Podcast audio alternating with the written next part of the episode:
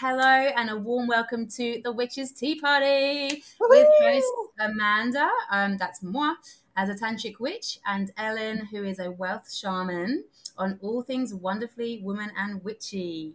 So yeah. Grab a cuppa. I think ours have gone cold by now. I've got a little bit of chamomile left. And settle in for this week's Witches Tea Party. Yay. So yes, as raw and hiccupy as it is, I was saying that we want to put a fun spin on a lot of information that's out there, and to talk about the different stages of womanhood and what that means and what it is to be a mum and what it is to go through our menstrual cycles and be linked to the moon and, you know, all these things that maybe we don't get chance to talk about, especially with this COVID separation, and we haven't been able to meet as women usually do, as community. We come around for a cup of tea and a cake. So this is kind of our online version. Ellen, do you want to kickstart it off with anything to do with your journey? So I feel like intuitively dropping into obviously the womb space for guidance and what to kind of share today. And I think it's, you know, I think before you mentioned about, you know, a bit of your story in accountancy and how you broke free of that and following your path and your purpose. And I feel like with everything that's happened COVID-wise in the last couple of years, it's been a massive waking activation for women and for everyone to actually stop living in the mainstream patriarchal structure and systems of what it is to do work or to earn money or to, you know, make a living. And we're kind of all waking up to our own unique purpose and our own unique path. And as women, a lot of us are waking up to our witchiness and our womanhood and our power and what we actually desire, because as women, you know, we've been told to be quiet, to stay small, to kind of fit in, to do everything for everybody else and kind of not trust and do things our way or what we want to do. So I think, you know, my path and journey background quickly, and then Amanda, I think it'd be great if you shared yours as well, because yours is amazing too, how you broke out of the mainstream sort of structure of work and live living in that. And I think my background is, you know, I grew up with a lot of stress and anxiety, low self-worth, low self-esteem, tried to fit into the mainstream paradigm for a long time. I did the whole, you know, went and got an education, went to university, became a landscape architect, tried to fit into the 9-to-5 corporate lifestyle. And I always suffered extreme anxiety and stress, and I always ended up in very masculine, patriarchal firms where often I was subtly bullied or put down, you know, sort of told I wasn't good enough. And they were reflecting to me how I actually felt about myself. And through some major spiritual awakenings and rebirths, I went through a major spiritual rebirth in New Zealand where I went into remote seclusion for several months on a remote farm. And in that process, the witch in me woke up, and it was a very painful, it was a very uncomfortable experience. There was a lot of trauma. And I remember one particular day when I was in New Zealand, and I was on this remote farm, and there was a Croatian woman staying there, and she asked me if I could do a reading for her. And the reading came out to say that she was a witch and she needs to connect back to the moon cycles, and her whole face was lit up, and she says, "Oh, I love the word witch. It's so empowering for me. It makes me feel really good."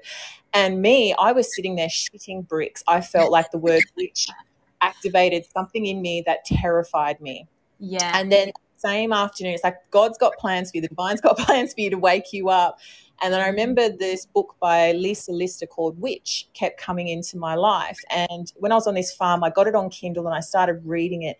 And I remember as I started reading it, it just activated deep trauma in me where I realized, you know, I was a witch, and I'd for a lot of lifetimes been persecuted, ostracized, condemned, bullied, all the rest of it. And I remember one particular day when I felt this desire to go into the forest, and I got down and I felt this trauma coming out. I didn't understand what it was. I didn't know what was going on for me. And the farm dog actually wanted to come with me, and I wanted to push him away. And this intuition said, "No, let the dog come with you because he's going to provide you with comfort for what's coming." And I was like, what the fuck? And I will never forget, I got down in the forest. I got down on my hands and knees. I was almost like heaving with this raw grief. And I was just crying and I was yelling, screaming. And this dog put his paw on me and just held space for me. Like, it was the most bizarre experience. But as I was like heaving, I just had all these images of other lifetimes of being, you know, murdered, burnt. You know, it was almost like my divine feminine was roaring up. She was roaring up, and all of her unresolved trauma, not only of my previous lifetimes, but the collective was coming up. And I didn't understand at the time what I was going through. But long story short, I got to the end of that rebirth and I realized what had woken up within me was my inner witch, my inner divine feminine energy coming back into balance with her masculine energy. It was like the unity of the divine feminine, the divine masculine. And I couldn't stay quiet about it. And then I was kind of led into womb healing. Then I became a womb witch and then healing a lot of stuff around that. And now my moon cycle, I now plan my months according to my moon cycle, because as women, we're cyclic. We're not fucking dudes. We're not designed to be go, go, go all the time. And then I ended up following my guidance and then got into spiritual business consultancy, money healing. And then I kind of now have embodied the wealth shaman, so teaching predominantly women, how to create wealth with their soul's purpose, truth and gifts, because as women we have a fear that if we tell people what we do for a living, and I know we're talking about this before, Amanda, as a tantric witch, you go into big corporations or masculine enterprises and they ask you, what the fuck do you do? And you're like, as a woman, well, I'm an energy healer, or I'm a witch, or I'm a tantric witch, or, or like you were talking about before, you couldn't even get a credit card when you told them that you were a martial arts instructor. It was like, but if you told them you're an accountant, they'd be like, yeah, sure. So I think there's a big healing to take place as women, especially when our inner witch, like for me, every woman is a witch, and witch basically means a woman in her power, her inner creatrix. She's connected to the moon cycles, the rhythms of nature. She speaks her truth, she shares her gifts, and she makes a fuckload of money unapologetically with that. When I clicked this channel, it says, is it explicit? And I was like, ooh, do I say yes? No. I clicked no. I swear like a trooper. So if you've got kids around, you might want to put your earbuds in. I'm a big fan of the words, I'm just going to say it, sorry, Amanda, but I love the words witch and cunt, because to me those two words are the divine feminine, and those two words have been very much persecuted. They have a lot of heavy baggage around them. So I sort of say, even to my clients, I say, if you feel triggered by those words witch and cunt, I invite you to look into that, because cunt actually is cunty, cunta. It actually goes back to our deep roots of the divine feminine. Like in ancient goddess temples, she was known, that you see the words kanti or kanta, kant, and it actually represents the feminine, and it also represents a name for your whole womb space, hara, your everything downstairs. And so I sort of say to women, look at that, because it used to trigger me. And then the more I looked into that and dealt and healed the triggers in that, it's like for me that word, when I say it in my womb space, is deep and powerful and like raw. Yeah, because I've thought a lot about swearing, and you go, when you say it, you go, hang on, no, I don't want to say this, because actually you're worse than all those things. I don't want to put a negative, connotation on those things, because that's a good, it's when once you get into it, it's like, oh, I don't know what to say anymore. Yeah, exactly. So I feel like any of those words that, if they bring up something in you or offend you or trigger you, it's like, it's not the word itself. It's like what's coming up in you that, you can look at and heal and release. Because it's like I find that, whatever triggers us is an opportunity to heal and release something in us. And once you've released that trigger, it just doesn't show up anymore. It just doesn't even touch you anymore. Yes. So, and what I'm doing as well, I'm scribbling away at different, because I know we can talk for days. I reckon we could do a talkathon and we would win. We'd set a world record.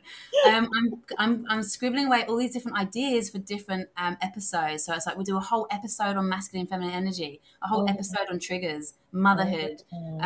So as you're talking, I'm just like, oh, yes. All that creative flow is coming through. Yes. So, we were talking about, because everyone thinks what we do is just a hobby. It's just like a fluffy crystal tarot card, like fluffy. I remember being living with it. I remember being an accountant, and anything I said that was spiritual was, oh, that's fluffy, that's pink and fluffy.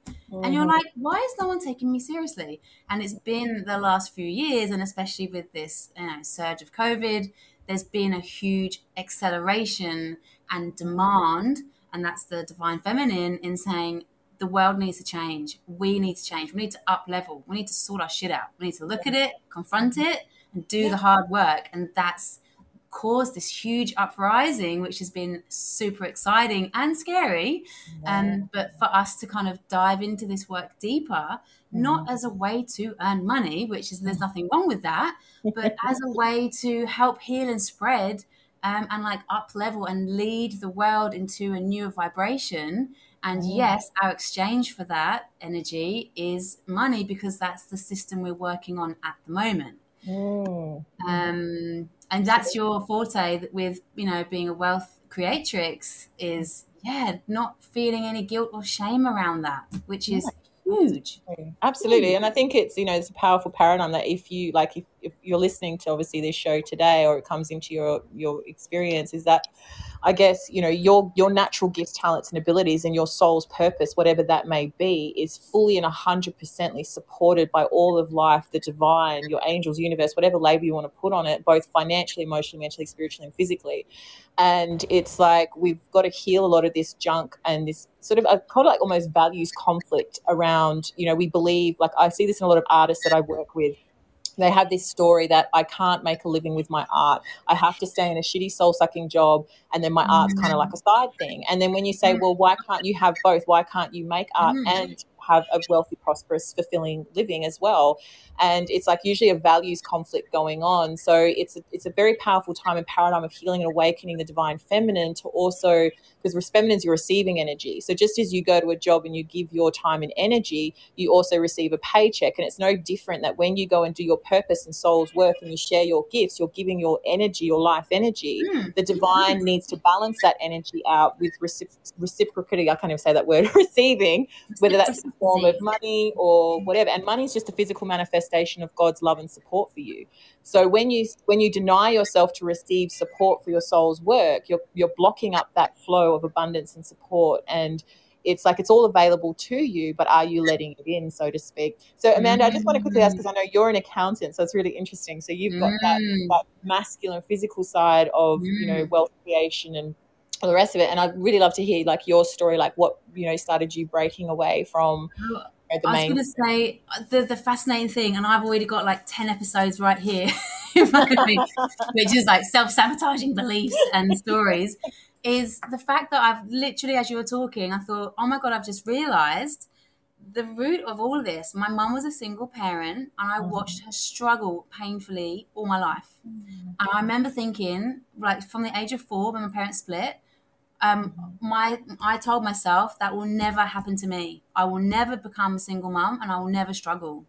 So, and I was always into, well, first of all, it was art. So very briefly, I loved drawing, loved painting. I was really good at it. And then one of my mum's boyfriends one day said, what do you want to do when you grow up? I said, I want to be an artist. And he said, no, it's no good. You'll never make any money. Yeah. And she said, don't tell her that. But that's all I remember. And I stopped drawing. Can't draw to save my life now, and threw away my paintings. So that's zone. Yeah. So that's the first thing we hear from other people. But then my next creative flow was writing, and it still is. Creative writing, always wanted to do a creative writing degree. I was an A+ student. You know, I could get into university. But instead of that belief, that deep-seated belief of, but I need money, I went straight into the workforce.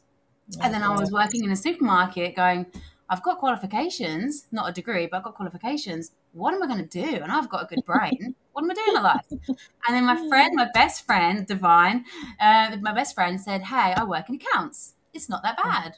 And she worked as like purchase ledger, which is pretty mundane, just entering invoices. But I interpreted that and I heard accountant. So I was like, I will be an accountant. And I hated maths. I always hated maths, and I couldn't stand it. And what I did, I'll put this in a book one day, in the old school days of anyone, if there's any millennials out there, listen to this. Okay, I went down to my local library and picked out 25 local accountants in the area. I hand wrote my covering letter saying, you know, I've just left college, you know, I want a job, you know, help me. Printed out my resume and sent it off by post, like the good old days before email was invented. And I had one reply. And they said, want to give you an interview? And it was on the same day as I already had an interview as an immigration officer, which was really, it was paid well, but it was, there's no way of going. Like, there's no career progression there. It was just, that's the job, and then you're going to get bored. So I just thought, no, I'll go for accountancy. I literally turned up. I was 18. I bought my first suit. You know, I didn't know what to do. And there were so many people. There was like 30 other people there. They were all like mature people. Like they knew their shit. They all had the, you know, posh suits on. And I thought, what am I doing here? I haven't got a clue. And I just kind of laughed my way through. And I had to go to one room and interview with someone, then go to the next room, interview someone else, and the next room. There's like 4 or 5 people all moving around the building. And it was a very stuffy, chartered, certified accountants in England. So you can imagine the macho, the male energy in there. And me with my little glasses, all my glasses to make myself look a bit more intelligent. And I just kind of started giggling my way through because I thought, there's no hope in hell I'm going to get this. I was 18 at the time. And I giggled my way through, probably flattered my eyelids. And they chose me. That was my first job. And they paid for all my study, all my training. And their view was it was easier to pick someone with no experience and train them up through the ranks than to bring someone on with experience that then they might lose or they might see more of a threat. Like I was less of a threat, even though I had absolutely no idea. So that was the start of my accountancy degree. And then as soon as I got used to the money and, you know, there was no credit crunch then either, showing my age here. So I could get whatever I wanted and I had the bling. And again, when my mum used to say, no, Amanda, you have to choose. And she used to take me to the op shop for my clothes, you know, and I remember the smell of secondhand clothes. Mm. So when I became an accountant, it was like, I'm going to have 2 pairs of boots, thank you. I'll have the white and the purple. I'll have the bling. I'll have my car on finance. I was going clubbing, got the jewelry, got the handbags, got the shoes. I was loving it. I was like, ooh, this is my best life. But yet over the time with, you know, work hard, play hard lifestyle, as we all know, very masculine. I was desperately unhappy and my soul being destroyed. Yeah. So it's so interesting. And then look what's happened. My greatest fear was being a single mum and I've become a single mum. That's manifested because I was adamant that would never happen to me. Yeah. But my beliefs around money have changed because I've always known and had a belief the universe will support me no matter what. And sometimes I have money and sometimes I don't, but I can change that because it is an energy. And I think that's the takeaway here. Money is energy. And more importantly, it's your energy because money is a physical manifestation of your belief systems. And it's just, it's your energy manifested into a physical form because your energy is divine and we're all connected to that divine source. It was interesting when you just mentioned before, Amanda, about, you know, your mum saying, oh, you have to choose. And I think a lot of the time as well, a lot of our conflict around, you know, as women and, you know, living our purpose, sharing our gifts and making money is that we think we have to make a choice. Oh, I have to stay in a soul-sucking job to pay the bills or to survive and get by. You know, I can't have both, you know, I can't have, you know, this, I can only choose this. But you can have both. You can have a prosperous, purposeful life and business or job or whatever it is and make great money and have the time and energy for your family, friends and community. Like I think we have this deep ingrained belief system that we always have to make a choose. We can't have both, or if you have this then you're going to miss out on that or someone else is going to lose out. And it's all these limiting beliefs that kind of keep us playing stuck. And as well around single motherhood, because obviously, as you know, I'm a single mum as well. And that's been a huge awakening because I don't know if you experienced the same thing, Amanda, but you know, I remember, you know, when my son was probably about 6 weeks old and he was up late night and I was sitting in a chair and I was so tired and I'm holding him and he's crying. It's just sort of falling asleep in my arms. And all of a sudden I just felt this huge shame and guilt come up around, you know, I'm in my mid-30s, I'm a single mum. You know, it was like all this shame and I felt like my family, like this is my family, the most supportive, loving people you'll ever meet. But yet I had this story that they were going to judge me and condemn me and ostracize me and put me out in the street. And I thought, oh, hang on, this is deep. And I went into it and it was a huge wound of the feminine that wasn't just mine. It was generations of women that have been told that if you are a single mother, you must struggle, you must suffer, you are worthless, you are a blight on society, you are shameful. And it's this belief system, and that's why I believe a lot of women, in particular single mothers, do financially struggle, do, you know, have a hard time, because we carry these deep unconscious, subconscious belief systems that to be a single mother equals being poor. But it's like, let's change that story. And I fell into that victim story for quite some time. And I remember one time night my angel said to me, why do you want to, because everything in life is a story and everything's available to us, everything's an option. So it was like, they said to me, why do you want to feed the story of being a poor, broke-ass single mom? Why can't you be a single, rich as fuck mom? So start looking for single mothers that are rich as fuck. And then so I thought, yeah, because what I was doing is I was playing into that vibration and that channel of poor, broke, single mother. So then I was manifesting and creating that. Whereas let's take that and let's change it to single, rich as fuck mom. And then I started finding other women who were also single mothers who were rocking it. You know, they were making 6, 7-figure, 8-figure fucking businesses. And I was like, this is the vibration I need to get into. And that's when things started to shift and change for me. Because when you change your belief systems and your story, that's when the external will shift and change in response. So if you want to be the poor, broke, single mum and play into that vibration and create that reality, that option's available to you. But we also have the option of being a rich as fuck single mum, prosperous, living our purpose, sharing our gifts, being a fucking witch and making bank. And that's also available to us. So it's all there. It's like the quantum field of options. And you've hit the nail on the head with what's come up for me, especially this past year, with accountability and responsibility, is that it's always a choice. And I always put that back on people and you go, it's what you choose. You know, it's like, what do you choose right now? Don't give me a story. Don't give me all this, blah, blah, blah. I've got this, I've got that. It's like, no, hang on, stop. What do you choose right now? And how can you change that? And that's why we're so passionate about the work that we do, because we know it's actually that simple. It can be hard, but it's simple. It's as simple as a choice. Exactly. And it's like getting into your heart and into your desires. And it's like asking yourself, what the fuck do I want? Like not what your husband or your family or your community or anyone else. Because as women as well, like I did a beautiful healing session with a client the other day, and she's from the Nepalese culture, and they are very much, women over there are told your voice doesn't matter, be quiet, it's all about serving the man. And it was a really interesting experience, like, and it's still heavily ingrained. And it was interesting that the wounding around the throat chakra was so heavy, like to the point that she couldn't even like express how she really felt. And then that was manifesting as depression and frustration and toxic and abusive relationships and unavailable relationships. And I know that one. It was huge. And I remember she was telling me the story of the women in her family as well also suffer from really severe constipation. And the womb space and the digestive system is our emotional body. And constipation is usually also a manifestation of a few things, unresolved trauma or suppressing your truth and your creativity. And it was really interesting to have that conversation, and that women still today are experiencing that suppression that, you know, they feel like they're not allowed to ask, well, what do I want? What do I desire?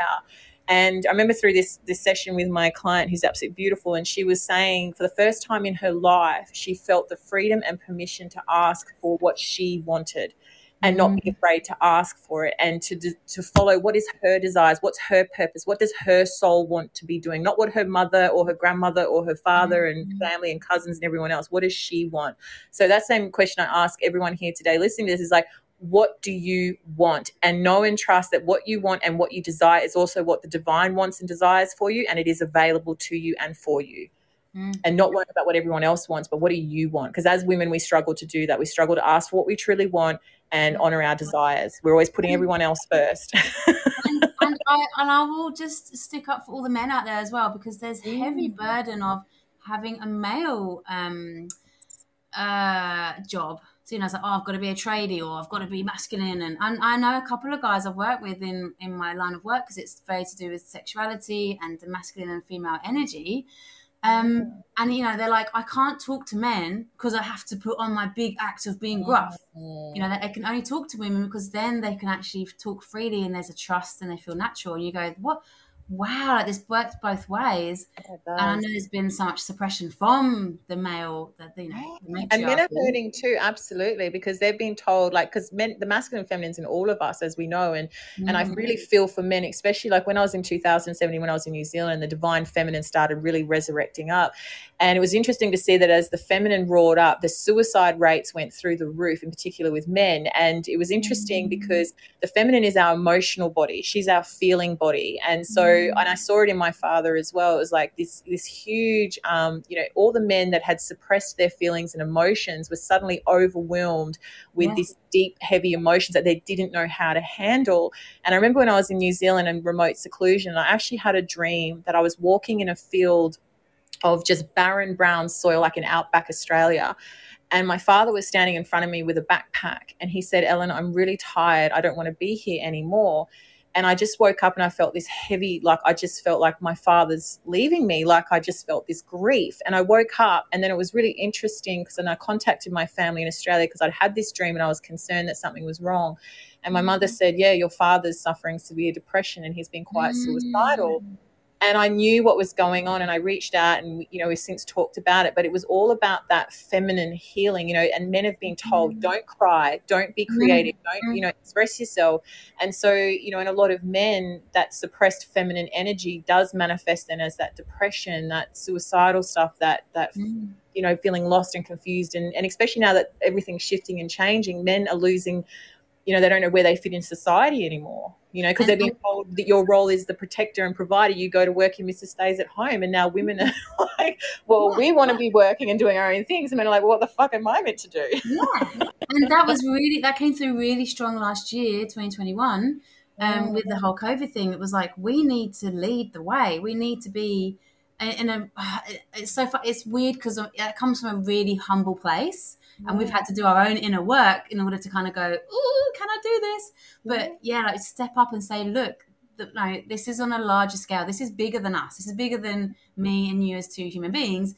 The world actually needs this to lead because we haven't been taught right, and the world, you know, is pretty effed up as it is. It's not working. It's not working. There's, you know, pedophilia still. There's all like, you know, human trafficking. There's drugs like." We haven't got it right, and I'll just detour onto the drug thing. I'm so passionate about this because the way we punish crime and put people in jail, and it's like it doesn't work. Otherwise, it would have been cleaned up by now. You know, like have we not learned the lesson and gone, hey, you know what?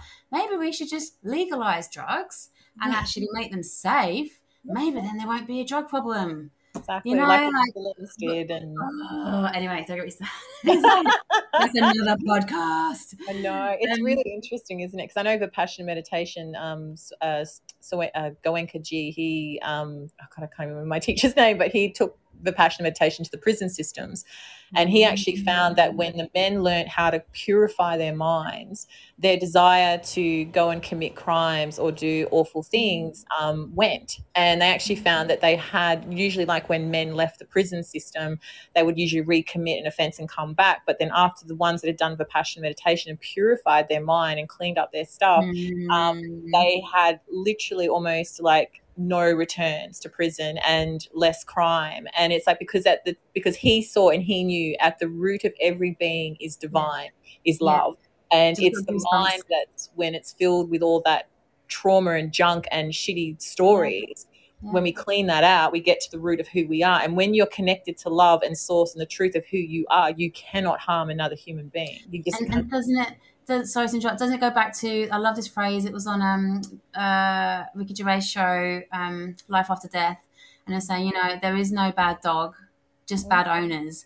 And it's like we keep on treating people the way we treat them. Of course, they're going to keep on recommitting. Like there was, like you look, there's so many amazing docos on Netflix. Like I looked at America. Like I had this came out of COVID. No, being a white, privileged, you know, middle class, basically good education, pretty easy goddamn life. It gave me a huge appreciation for minorities. Because this has been going on for centuries. And, you know, from a presidential, like I can't remember who it was, I think it was Ronald Reagan took power, I think. And then all the slums were created. They just made everybody redundant. So they all had to be reliant on the government. And sorry if I don't get this quite right. And then they introduced crack cocaine. And they wanted cocaine. And there were different prison sentences given for crack or powder, which again is effed up because the white guys had all the powder because it was all for the corporates, and it was being shipped into the country. No other way of getting in without the government actually paying it. And you looked at it with fresh eyes going, oh my God, this is all orchestrated. And then you got a whole heap of black slums doing crack, you know, getting hooked on crack cocaine. You go, what choice have you given them? They've got like hardly no food stamps, no education. You just strip away all dignity and respect. What are they? What? Of course, they're going to commit crime. I'd do the same thing if I was in their shoes, you know, like, oh, it just makes my blood boil. And there's so many examples of that within history. But it's also, I think, as well, from an energetic perspective, it's like, and this is something that's been interesting to see as part of the Awakening and Collective, is that, you know, because as individual beings, we have that power within us to generate and create our reality. And what I'm seeing is, on a large scale, that's coming into the collective consciousness, is how, you know, a lot of in our education systems, we're playing this kind of they're a victim, poor them, they're a victim. Mm. And if you treat people like they're a victim, then they're going to play the victim card, and you're not actually empowering them to stand in their full creative potential. So it's like, if we, yes, you can have that. And it's like that choice, like if you're feeding into that system and belief of being a victim, and it's that person's fault or the government's fault or this person's fault, and you're giving your power away. And I think it's up to each individual person, you know, and even like being witches, you know, we have huge wounding that we carry from generations and, you know, mass genocide of our healers and midwives, and that still is in our cellular memory that we clean out on an individual and collective level. But, you know, I even see in our spiritual communities is there can be a lot of victim energy, you know, oh, this happened to me or that. But it's like, well, you know, yes, it happened, but do you want to keep carrying that forward? Or do you learn the lesson, take the gifts from it, evolve, go to a higher level of consciousness, and use what's happened to you as a blessing and a gift to serve and bring more love and more empowerment and empower more people. You know, it's like a fine line. It's like you can become a victim, or you can take the shit that's happened to you, use it and become a more compassionate, loving, powerful human being in the service of the greater good. And to keep it real, in a true baseball cap and bling style, that's what the rappers did, you know, like in the 80s. And it was, you know, they came out with all this angst. It was like, fuck the police. And like, I've been listening to this in little old England, you know, with the punk and depression and Margaret Thatcher. And I'm like, oh, that's a good song. And you go, I have no idea what it's actually about. Because it's like, yeah, the police are here to protect us. And they're fucking us up with us. And yeah, it was like this mass empowerment. And then the girls came out, Salt-N-Pepa, you know, and it was like, let's talk about sex, baby. And it was like, yeah, let's talk about stuff that we're not supposed to talk about. Let's be real. I loved it. I loved that rawness. And it was so exciting coming out of this like brown depression and recession. And everyone was just alive. It was like, yeah, let's take the power back. And the punk, you know, the punk music. Oh, God, Johnny Rotten and... You know, I think it was Fuck the Queen, I think. But yeah, that's what it's saying. Is people thought, you know what, let's take a messed up situation and let's empower ourselves with it. Let's empower the people. Let's get the messages out. And then you kind of came out with, I was thinking, what they called, De La Soul. And they were like, okay, there's a lot of aggression there, so let's make this nice, you know, and with their music. Like, take the shit, turn it into gold. Yeah, and that's more like, okay, let's be more peaceful. But you've got like, you think of the journey, and you've got rappers like Eminem, and they go, this is my story. I've been down there, and they've made a decision somewhere along the line and gone, I'm not going to go down like that, and I'm going to be successful, and I'm going to earn loads of money because why not, you know? And they've done it, and that is the perfect example. But people every day go, yeah, but that's a rap star, that's a music star, blah, blah, blah. But we can use that in every single situation of our daily lives if we want to. Yeah, exactly. You have that power of choice. And, you know, it's interesting. One of my favourite teachers, Derek Rydell, taught me once. He actually said to me, he's like, you know, we all have free will, but your ability to utilize your free will is based on your level of awareness and awakening. And he says, if you are very unconscious and you're constantly reacting and you're an ego and you're in separation, et cetera, he says, you are not going to be aware of your power of free will. And I saw that a lot in my hometown, because I'm in the Northern Territory of Australia, and our crazy government literally instilled one of the world's most extreme vaccine mandates, and I witnessed firsthand the destruction it wrought on my community. And what broke my heart the most was so many people believing, you know, that the government had power over them and that they didn't have a choice. It's like, I wanted just to hug them and say, you do have a choice. You are so incredibly fucking powerful being. You are a creator. You can create your reality with your thoughts, you know, your emotions, your energy.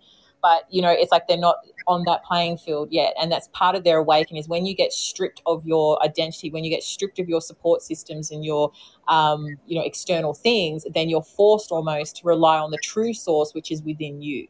And it's like the universe will bitch slap you. If you make anything or anyone outside of you your source, it will bitch slap you to wake you up to turn home to source. So I feel on a big level this COVID has been a great blessing, and even the government being a narcissistic prick has been a gift, because it's waking people up to go, hang on, being stripped and wake and, stepping into their power and coming out of all that. But there's a fine line again, other people going into victimhood. There's always that good, this is what always comes back to, the good, the bad, the yin, the yang, the dark, the light. There's always a balance. There's always an equal opposite. And, it's like, okay, and I do this on myself. Like if I'm, having a bit of a Debbie Downer moment, it's like, oh, poor me. I was like, hang on. I've got this awesome house, this awesome life. I'm still alive. I've got 2 legs, 2 arms. I've got this awesome family. You go, you just got to change your perspective, and you go, life is fucking good. Yeah. And you go, how did I ever think it wasn't good? And it's those monkey mind. It's all of this. I think that was the whole purpose of doing this podcast. Is it all relates back to ancient wisdom. This is not new. It's all ancient teachings, Buddhist, Tao, Dalai Lama, all of it. And we're trying to relate it to modern day life and say, look, actually, we're modern day witches. This is what it means. And this is how it can help your life. I'm going to wrap things up because I had a huge cup of tea. I really tea. And I'm holding on, going, I can't hold on much longer. So I have been up for any listeners, you're hanging on there, well done, we're going to draw out a different idea for each week with out of our literal witch's hat. Mine is a baseball cap hat. I've literally been making them as we do this. I've got about 15 in front of me. So we can literally pick one out of the hat each week and go, right, we're going to talk about, boom, this. And if there's anything listeners want to know out there, or any questions, please always jump in, because I've got the chat in front of me. I can see it. Can you see it your end, Ellen, as well? Yes, yeah, I can. I've got access to that. Yay. And Ellen, is there anything else you want to say before we leave our very first podcast? Because I have really, really enjoyed this. Yeah, I really enjoyed it too. Thank you so much. And I think just have it. I think the card I drew today from Mother Mary was just rest, nurture, love yourself, look after yourself, and trust that all is well. And rest. That's a big word I'm getting today. Rest, rest, rest. I think I'm going to have a nana nap after this show today. Yeah, resting, we receive guidance and blessings, and when we're too much in our masculine do go, we forget to just tap back in and just be with what is. And like you just said, enjoy and have gratitude and appreciation for what you have now. Where you are is perfect. And in a simple prayer is just saying, I'm willing to see things differently. And what a powerful message, because I'm always saying to my clients, I'm like, you know what, just stop and breathe. Even just for 5 minutes, people find it so hard because we've been socially conditioned. We've got to be productive. We've got to be seen as busy. We've got to go, do. Yeah, the same thing. You're going, it's so powerful to hear a message. You go, hey, girl, just chill. And you go, and give yourself that permission. And we were talking earlier, we're going to do a podcast on menstrual cycles, because we're in our 40s. Mm-hmm. And are you 40? Nearly there. Yeah, 37. Hey! No, it's not ageist. You do, you go, oh, God, I'm 41 now. Goes fast. But, and embracing that part of womanhood. But, embracing our menstrual cycle, rather than trying to shame it or swallow a painkiller, is to go, you know what, I'm going to allow myself. I'm going to embrace adopt your phrase, which is going into your cave. And it's like, yeah, you know what? And I do this with my new boyfriend now. It's brilliant, because I'm like, hey, I don't want to see you, okay? It's my special time. I want chocolate and Netflix and no one around me. That is really simple. And he can have his man cave and I have my women's cave. Beautiful. And I'll see you on the other side and I'll be myself again. But come near me too close. Exactly. And for those that might be wondering what the cave is, it's that when you're bleeding, that's your red tent, your cave time to rest and reflect and connect to God, basically, and the divine. Permission. Permission, just permission to say, it's okay, you can sit on the couch for an hour. You can do that. Whole day. You want. Yeah, read a book. 3 days, 4 days. Yeah. And you were saying actually how sacred that is. I try not to go too much into it, but how sacred that is to honor that time. because then when you come out, you're still full of this creativity and power. I remember when I was massaging in the corporate world, so studies have actually shown if you take just 1 minute a day to meditate, come away from your desk, close your eyes, meditate or receive a massage, then you are more productive in the rest of your day than if you just carry on working. And it's the same thing. If we can just rest, go into our cave that time of the month, we will be more productive for the rest of the time. That's why we need to remove the guilt of spending time on ourselves, especially when we're mums. Because, you know, always cleaning and stuff to do. And it's just like, you don't have to do that. No. Anyway, so thank you for joining us. Thank you for listening. I can see that the names have come up, but they're all different letters, so I'm not even going to try and pronounce them. So if you do want to know more about the work that we do, if you Google Sacred Sexuality Freedom, I'm the Tantric Witch, and it will take you to Facebook. Because we're using tantric energy as your gateway to freedom and empowerment and for healing. And Ellen's work is being a wealth creatrix. And if you head to ellenserena.com, then we have all the information out there. Otherwise, join us next week for our next episode on anything else women and witchy. And we'll be pulling it out of our witch's hat. So it'll be a surprise for us just as much will be for you. I think we'll probably get menstrual cycles. It's just going to happen, isn't it? It's just going to find its way. Right. I've said a $50 bet. If Divine picks it out, $50. Right? Because I tell you, let me say this really quickly. I did some cards the other day, and I actually just chose a crystal, and I was doing it for a close friend, and I pulled out a ruby. And the ruby said about healing the heart. And I pulled it out and I thought, no, that's not for her. Anyway, put it back in the cards. And I reshuffled, drew out another card and went, okay, that's for her. Then I thought, actually, I want to choose one for me. And I remember thinking, if the ruby comes up again, then it's definitely the ruby. So I reshuffled, shuffle, boom, the ruby came out. I could not believe it. When I shared it with my close friend, she said, oh, no, that was for me. Because actually all this stuff's happening for me too. And I was like, oh my God, like it was the card. And like you're talking 50 cards, the likelihood of pulling the same card twice out of a pack of cards. And it happens all the time with me. So $50 says next week is going to be on the menstrual cycle. Cycles, woohoo! Yeah. Awesome. Well, thank you, Amanda, so much. And everyone have a beautiful week. Lots of love. Mwah. Bye-bye. Bye.